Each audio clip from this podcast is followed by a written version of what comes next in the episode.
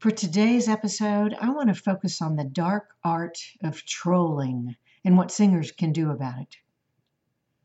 There's a cruel practice on the internet these days, commonly called trolling. Another name for it is cyberbullying. People who do it are called trolls. So, what is it? I would define trolling as the art of malevolently offering the meanest, most insulting, scathingly negative critique with the highest shock value the troll can create for the purpose of causing emotional pain for the one being criticized. And if the troll can deliver a surprise attack, all the better for their soul sucking joie de vivre. The voice, dear friends, is a frequent target of trolls. If you have them, congratulations, you're in good company, as you'll see. If not, you need to be prepared because they're coming for you and me. Here's my latest experience with a troll. All right, let me explain the situation. I won't go into enough detail to embarrass the organizers, but the program I recently performed in was a disorganized logistical nightmare. The venue owner never showed up with the keys to the building. After all the musicians, artists, and audience members stood out in the sun for hours, Somebody finally broke in the back window, and yes, there was talk of being charged with breaking and entering, and opened the doors from the inside. You can imagine the ensuing chaos as the staff propped the stage and the musicians set up for an online video show that was half an hour overdue to start. I sat as out of the way as possible on a bench in the front, waiting for my time to hurriedly set my keyboard up and do a quick mic check and then immediately perform. It really would have made great footage for a reality show, but somehow they pulled it off. Now, here's a bit of a rabbit trail. In my life, I've learned to roll with the punches, and these things happen if you spend time on the road. This particular adventure reminded me of a time years ago when my whole band and I waited in a hotel lobby for the scheduled vehicle that was supposed to get us and our gear to the airport in time for our flight to the next show.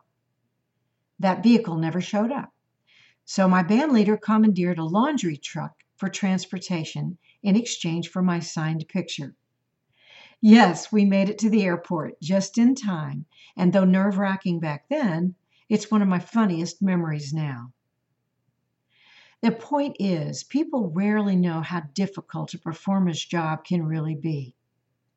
The backstage chaos, personal and career stress, travel guffaws, the mild illness, or personality conflicts in the band have to all be ignored when foot hits the stage floor.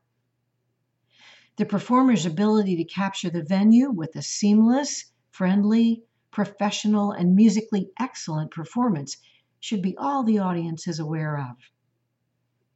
Although a glimpse at normal backstage preparation can be illuminating and fascinating, uh, like the New York Times fast forward through the backstage prep at the Metropolitan Opera, and I do have that link on my blog post that corresponds to this episode of the podcast. Okay, rabbits, back to the present day. So we finally finished that late recent internet show, and I got a lot of sweet comments from hosts and folks in the audience. I got home, and after putting my keyboard back up in my office, I revved up my computer just to check my email.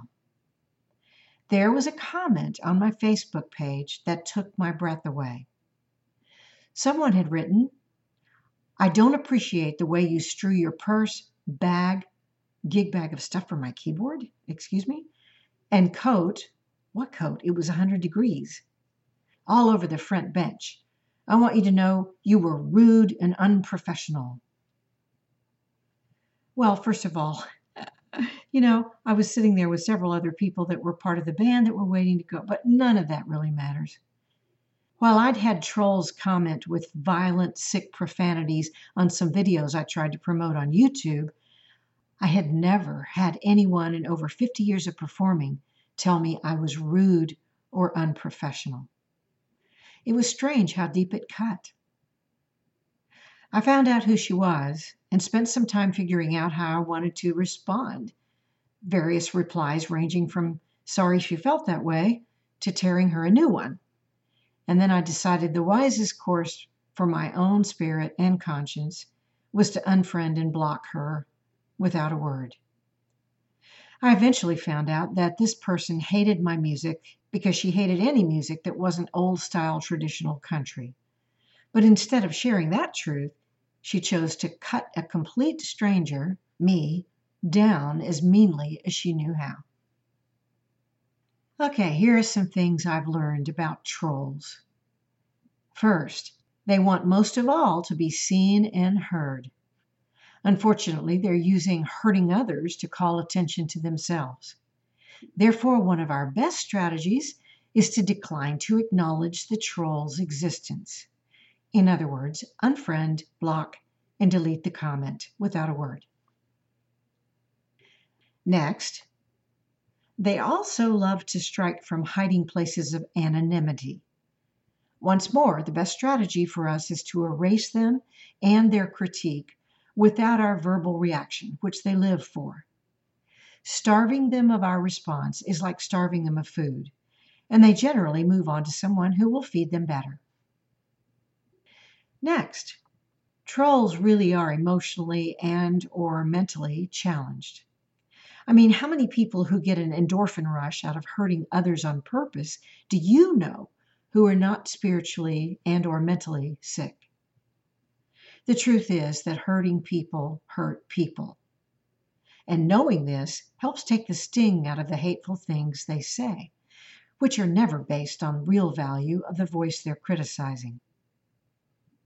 Next thing I've learned about trolls we need to understand how they get their power. The reason singers can be so hurt by trolling is that voices need to be sensitive, unique, and unguarded to effectively deliver messages. Trolling an effective singer is like shooting a sitting duck. So don't just sit there turning the troll scat over and over in your mind to try to understand it. A troll's mind will never make sense to a non troll.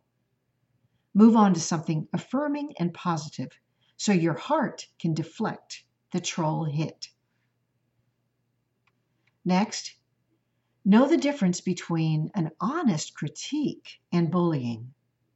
Be sure to differentiate between a comment that is trolling and one that's just an honest opinion that you don't agree with.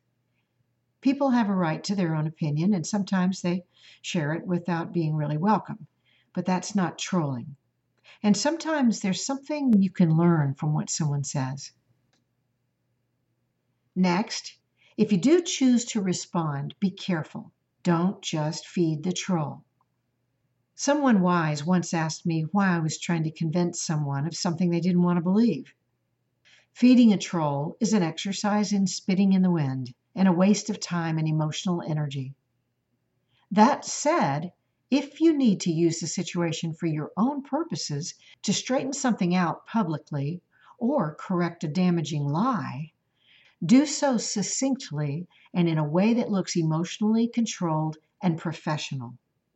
Under certain circumstances, you can even respond legally and sue for defamation of character.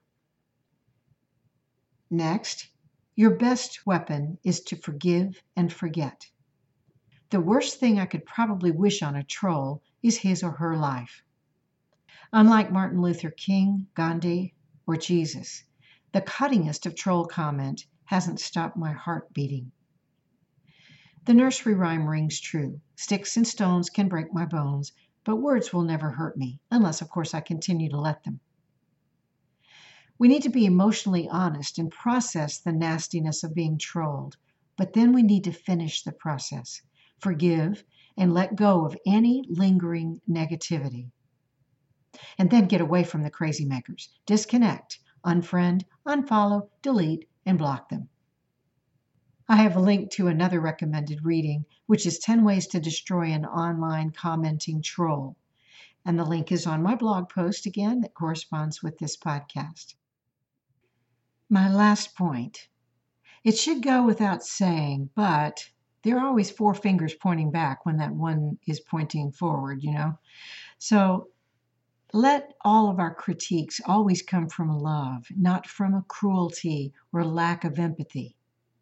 It's okay to recognize that somebody's performance sucked, but you'll probably never fully know why. And next time it could be you or me. Correction of the cause of a bad performance is almost always possible if suggested with good timing and kindness. Do unto others as you would like it done to you. So, what about you? Have you ever been hit with a cruel comment? Have you ever mistaken positive correction for negative trolling? Have you ever been sucked into a troll flame war? How did that work for you? What has helped your heart deal with hurtful critique? I'd love to know. Leave me a comment. This is Judy Rodman. I hope you've enjoyed this episode. You can always find me at www.judyrodman.com. See you next time on All Things Vocal, the podcast for singers, speakers, vocal coaches, and studio producers.